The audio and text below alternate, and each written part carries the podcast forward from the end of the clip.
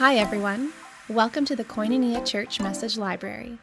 Our hope is that today's message encourages you, challenges you, and brings you closer to Jesus.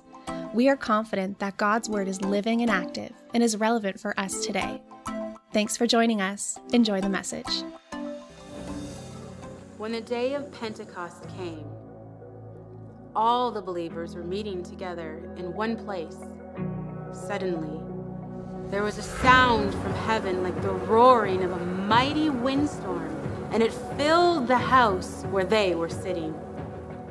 They saw what seemed to be tongues of fire that appeared and settled on each of them, and everyone was filled. Have you ever have you ever wondered have you ever wondered if you matter to God? Have you ever asked that question?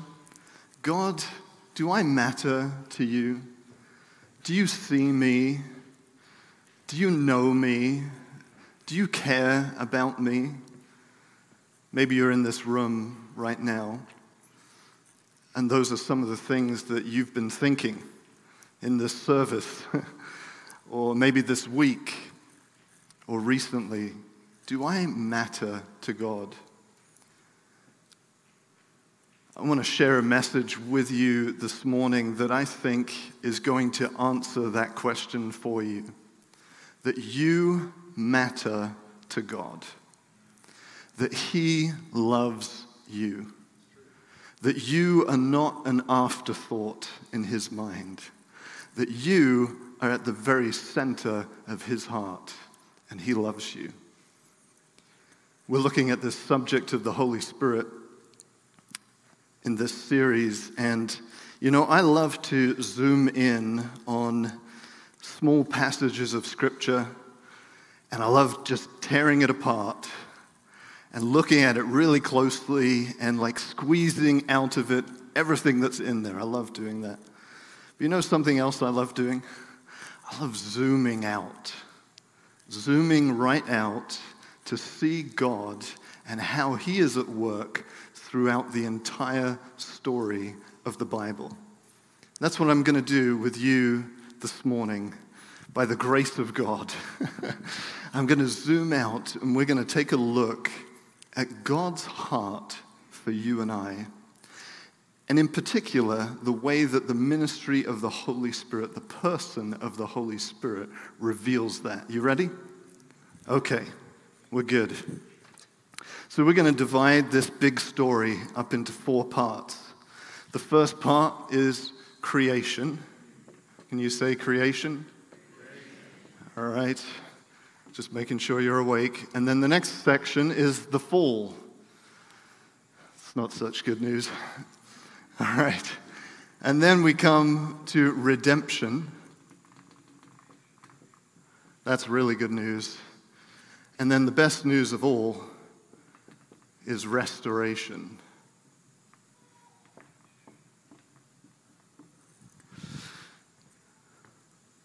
Creation. We'll put a little sun there so you can remember what happened at creation, in case you forgot.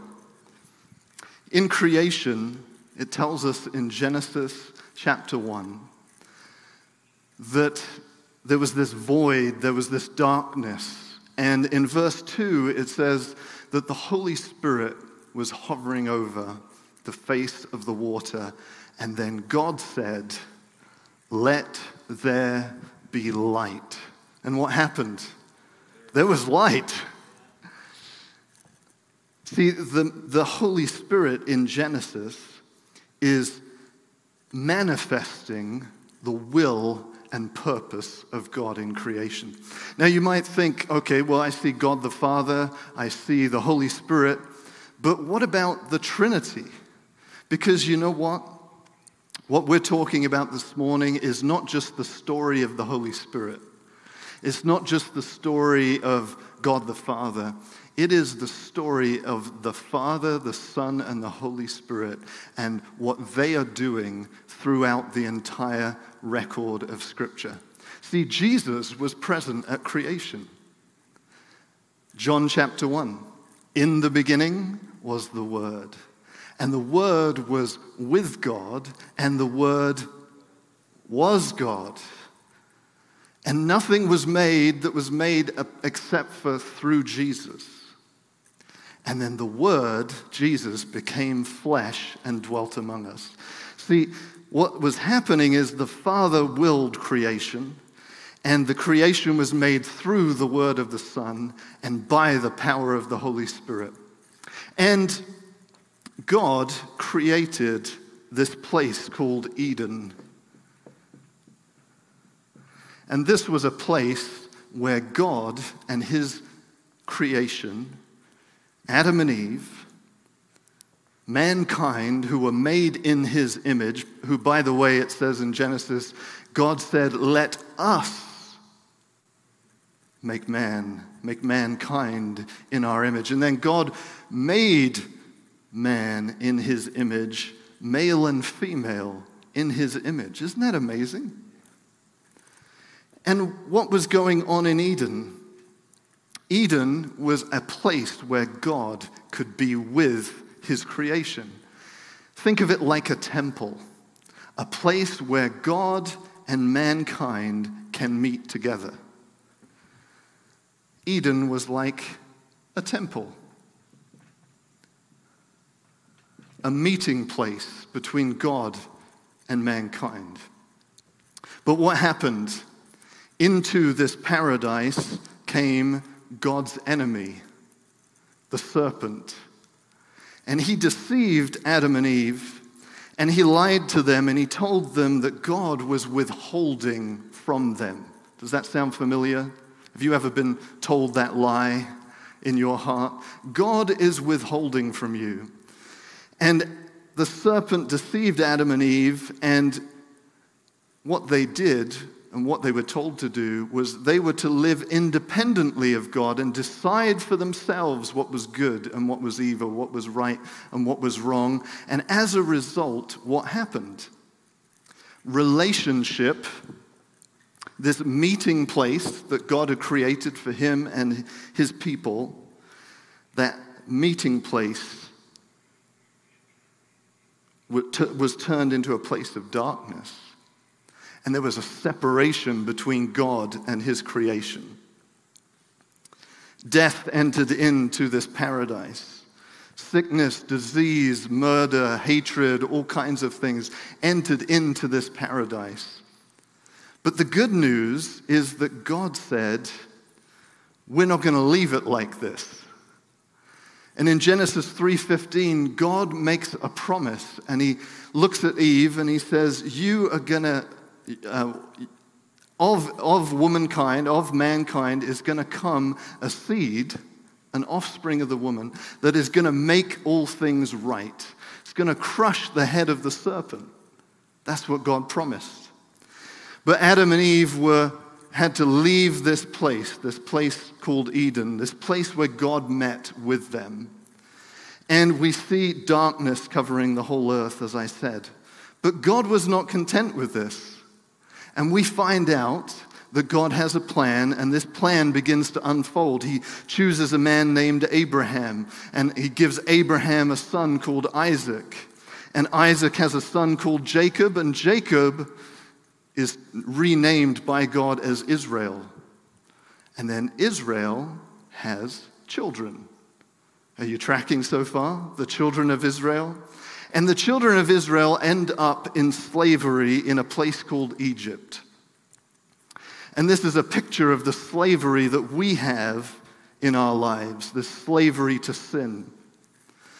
We are enslaved to sin. We cannot stop. We try, we, try to improve ourselves, we try to make things right, but we find that everything is broken. And what God intended is not possible for us to live out, not because we're not trying hard enough, but because there is something on the inside of us that needs to change. So God delivers the children of Israel out of this condition of slavery. And this is all a picture of what God is going to do, big picture that's coming. I forgot to draw my next. Uh...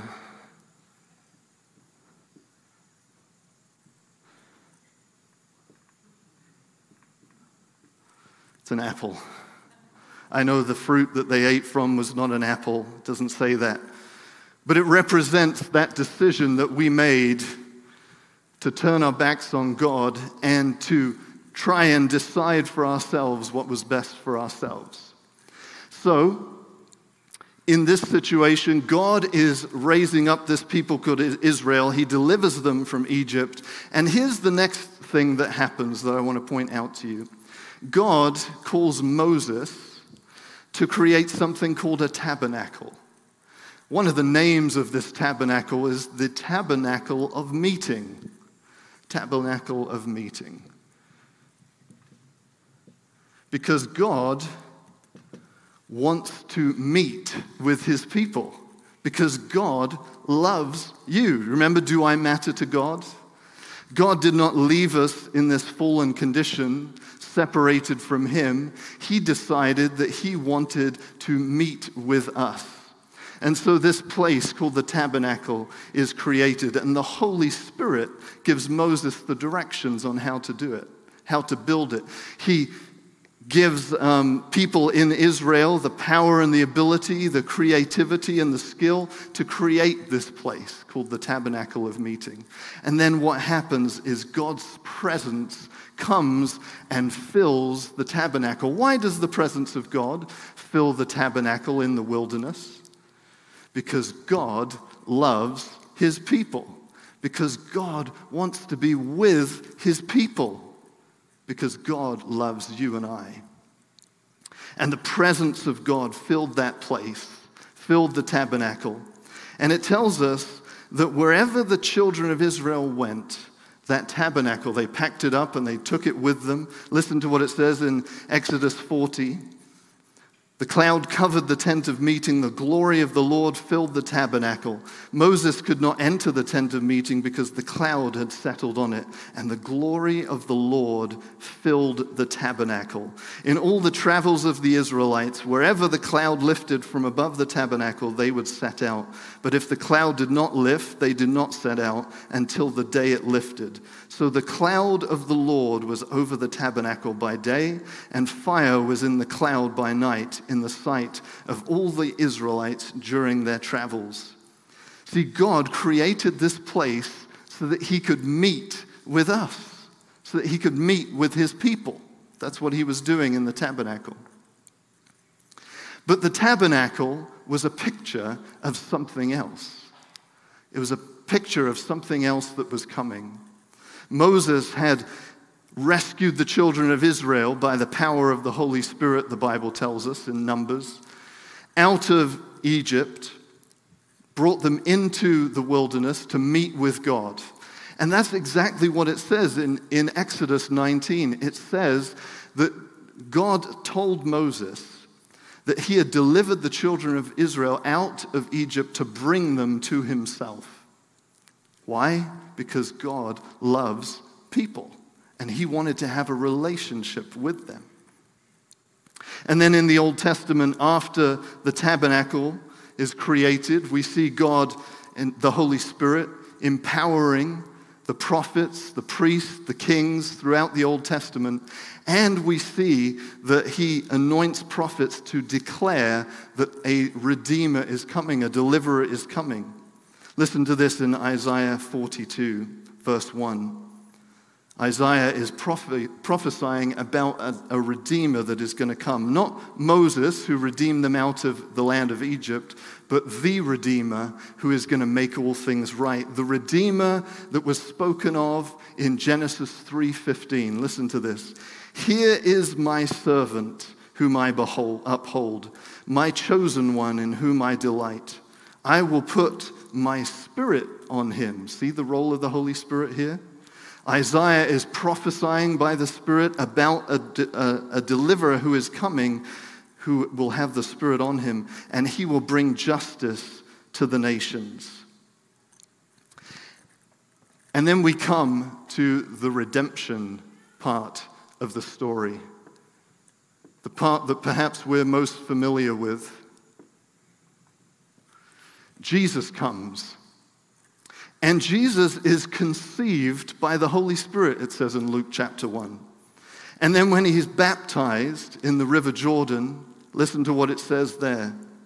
As soon as Jesus was baptized in Matthew 3:16, he went up out of the water, and at that moment the heaven was opened, and he saw the Spirit of God descending like a dove and alighting on him. So we have Jesus, the Son, we have the Spirit of God descending on him, and then a voice from heaven said, This is my Son, whom I love. With him I am well pleased. See, Jesus comes up out of the Jordan River, and the Holy Spirit descends on him uh, like a dove to empower and equip him to be our Redeemer.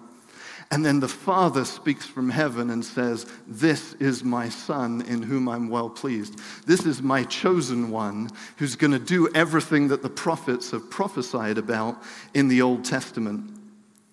And Jesus is led by the Spirit out of the River Jordan into the wilderness, where he too is tested and tempted, just like what happened to the children of Israel in the, in the wilderness. Except Jesus doesn't rebel against the Holy Spirit like the children of Israel did. Jesus is obedient to his Father. And he comes out of the wilderness in the power of the Spirit. And listen to what happens next. He heads to the synagogue in Nazareth. And in Luke 4 14, it records what happens. Jesus returned to Galilee in the power of the Spirit and news about him spread throughout the whole countryside.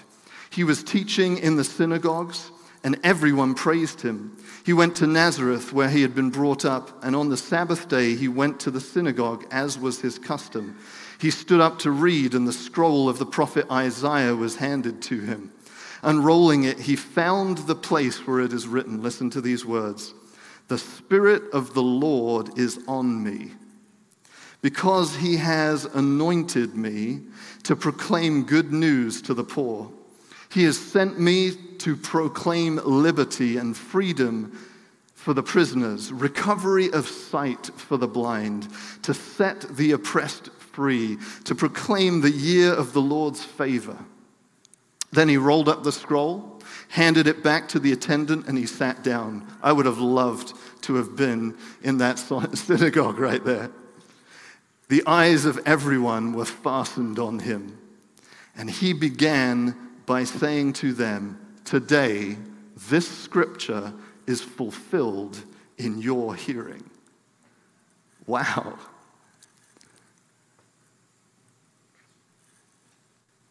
In Eden, God had created a place where we could have relationship with Him, a place where we could meet with Him but sin broke that relationship.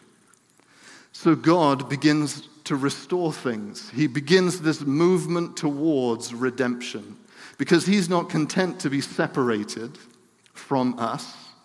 And so he directs Moses, this deliverer, to deliver the children of Israel from Egypt and to create something called the tabernacle where his presence can be with his people. And then Jesus comes, who is the deliverer. And what happens? The Spirit of God conceives him, fills him, anoints him, empowers him. And do you know what it says about Jesus in John chapter 1? It's so interesting. It says that the Word became flesh and dwelt among us. But that word dwelt in, in the Greek language, guess what it is? Some of you might know. It's the word tabernacled. Jesus is the tabernacle. And you remember how the glory of God filled this tabernacle? In Exodus 40, remember how it says that the glory of God came and filled the tabernacle? Well, John says that Jesus tabernacled among us, and then he says, and we beheld his glory. The glory as of the only begotten of the Father, full of grace and truth. Jesus is the tabernacle. Why? Because God is in pursuit of us, his people, because he loves us, because we matter to God. Can you see what God is doing? He is the waymaker. He's not okay with us being separated from him, with us being dominated and controlled by the power of sin. He wants us for himself, not in some kind of authoritarian, egotistical, domineering way. He wants us for himself, the Bible tells us, like a bride wants a bridegroom, and like a groom wants a bride. He wants intimate relationship with us. So Jesus comes and he tabernacles among us. And the Holy Spirit is the one who makes it possible. And Jesus fulfills his ministry in obedience to the Father through the power of the Holy Spirit. Jesus wasn't performing miracles and casting out demons all in his own ability. The Bible specifically says, The Spirit of the Lord is upon me because he has anointed me to do these things. And Jesus said to the Pharisees, I cast out demons by the Holy Spirit. See, the Holy Spirit was enabling Jesus' ministry. And then Jesus was raised from the dead by the Holy Spirit. But it also says that the Holy Spirit was the one in Hebrews 9 14, I believe it is, who enabled Jesus to offer himself up as a sacrifice for our sin. Can you see the way the Holy Spirit is at work, along with the Father and the Son, in this redeeming story, this story of redemption? So Jesus offers himself up by the power of the Holy Spirit and he dies, and he's buried in a tomb. And then three days later, the power of the Holy Spirit raises him from the dead. And after Jesus has ascended, do you remember what he said he would do? He said he would pour out his spirit on us, on his people, on everyone who believe, would believe. And now we have become the temple of the Holy Spirit. Now, God makes us his home. Can you see this progression that's unfolding here? We have become the dwelling place of God, the most holy place where God lives and dwells, because God loves us and because we matter to God. And every person who has chosen to put their faith in Jesus has become a tabernacle, a tent of meeting where God meets with us. Isn't that beautiful?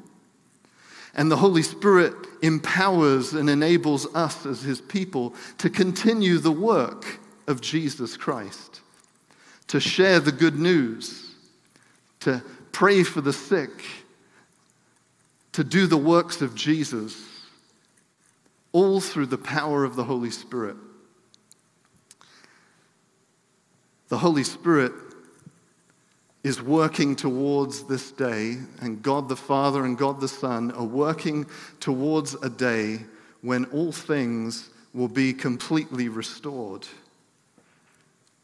where the rule and kingship of Jesus will be fully realized, and there will be a new heavens and a new earth. The Holy Spirit is at work in us right now, equipping us preparing us, enabling us to continue the work of Jesus, conforming us to the image of Jesus. And then in, in the book of Revelation, it tells us that a day is coming when the Holy Spirit's work in the bride of Christ, because that's what the church is called, all those who believe in Jesus. He, prepares a bride who is without spot and without wrinkle, right? Without blemish. And it says in Revelation 22 17 that the Spirit and the bride say, Come. Because there's this work that the Holy Spirit is doing in us as His people. And what the Holy Spirit wants to do is to reunite the groom, who is Jesus, with the bride that's the church. And in the book of Revelation, it describes what's going to happen as a result of this. In Revelation 21, listen to this. Then I saw a new heaven and a new earth. For the first heaven and the first earth had passed away, and there was no longer any sea. And I saw the holy city, the new Jerusalem, coming down out of heaven from God, prepared as a bride, beautifully dressed for her husband. And I heard a loud voice from the throne saying, Look, listen to these words God's dwelling place is now among the people, and he will dwell with them. They will be his people, and God himself will be with them. Does it sound like anything else that's been happening in the past? He will wipe away every tear from their eyes.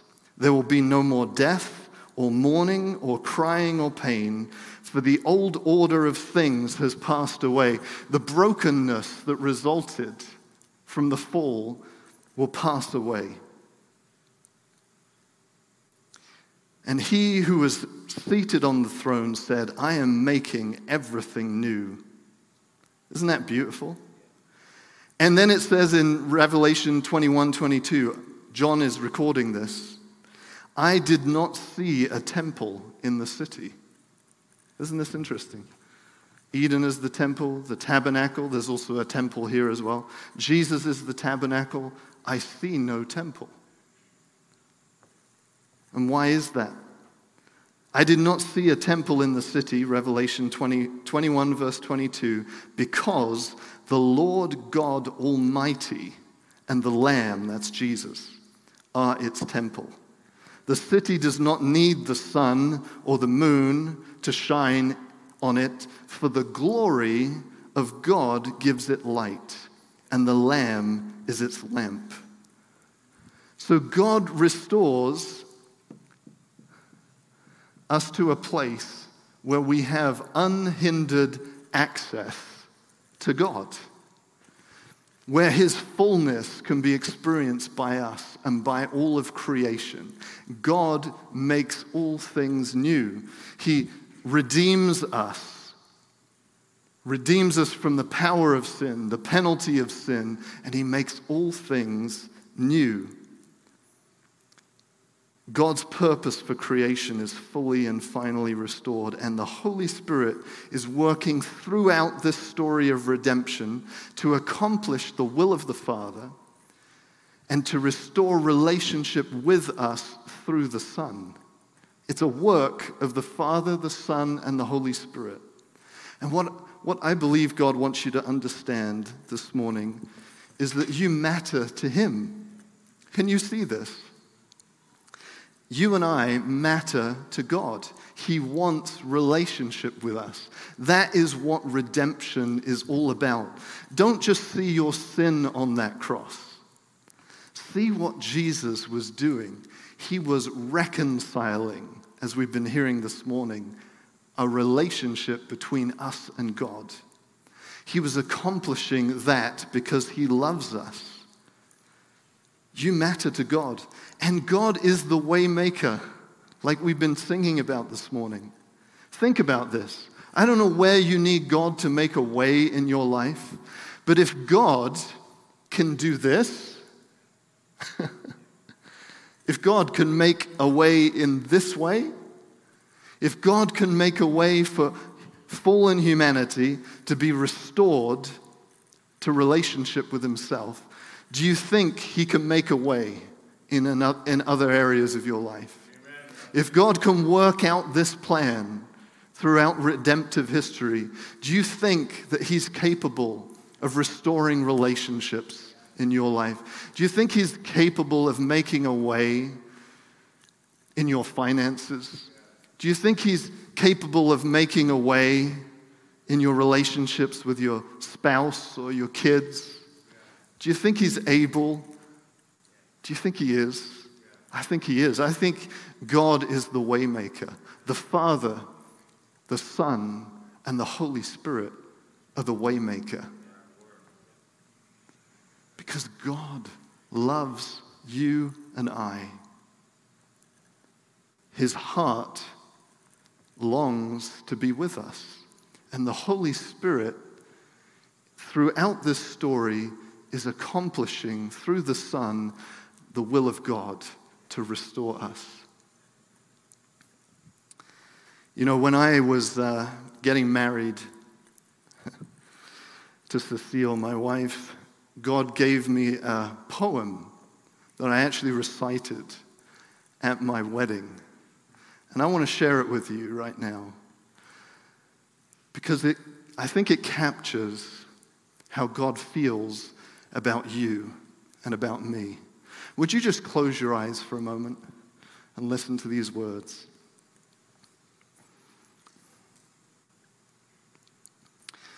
My son at my side, he longs for his bride with a holy, passionate love.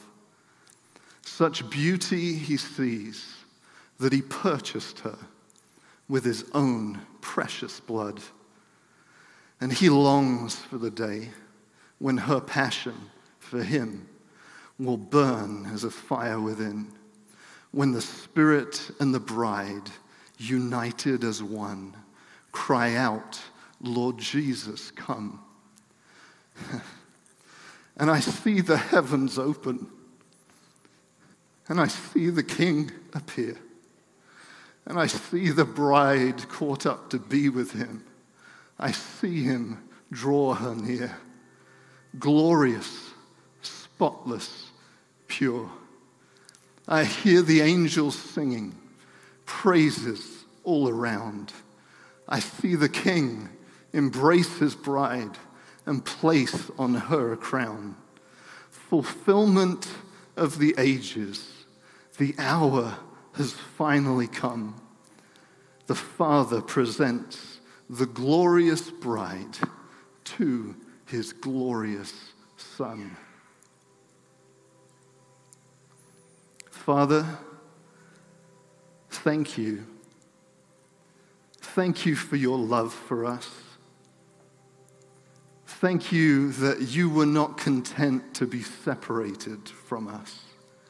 Thank you that you are the waymaker.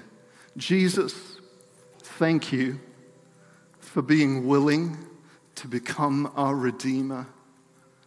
Thank you for being willing to lay your life down on a cross to reconcile us to God. And thank you, Holy Spirit. Thank you for making this possible. Thank you for your power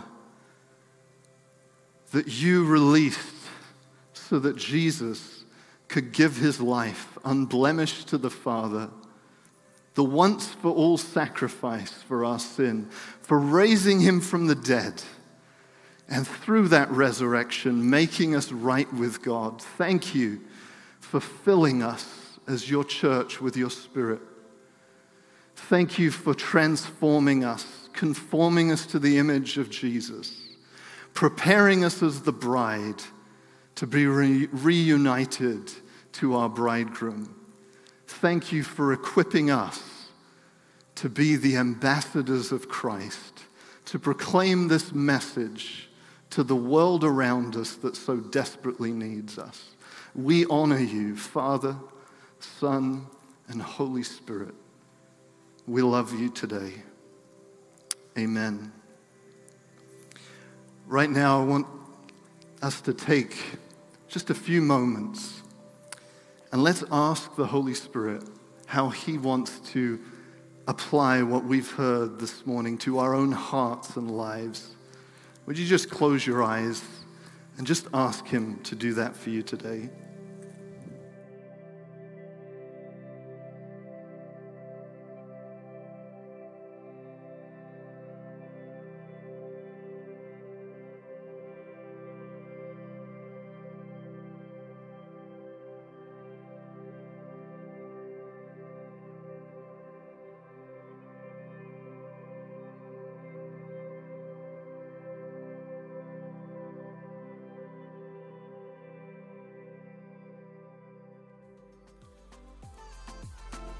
Thank you for joining us on the podcast today.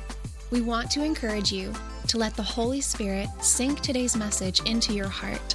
to let it transform you and bring new life. If you want to learn more about Koinonia, you can go to kcf.life to get connected. Thank you for being a part of our community. If today's message encouraged you, we would love for you to rate it and review it and share it with a friend. We love you. Let's continue to build God's kingdom together.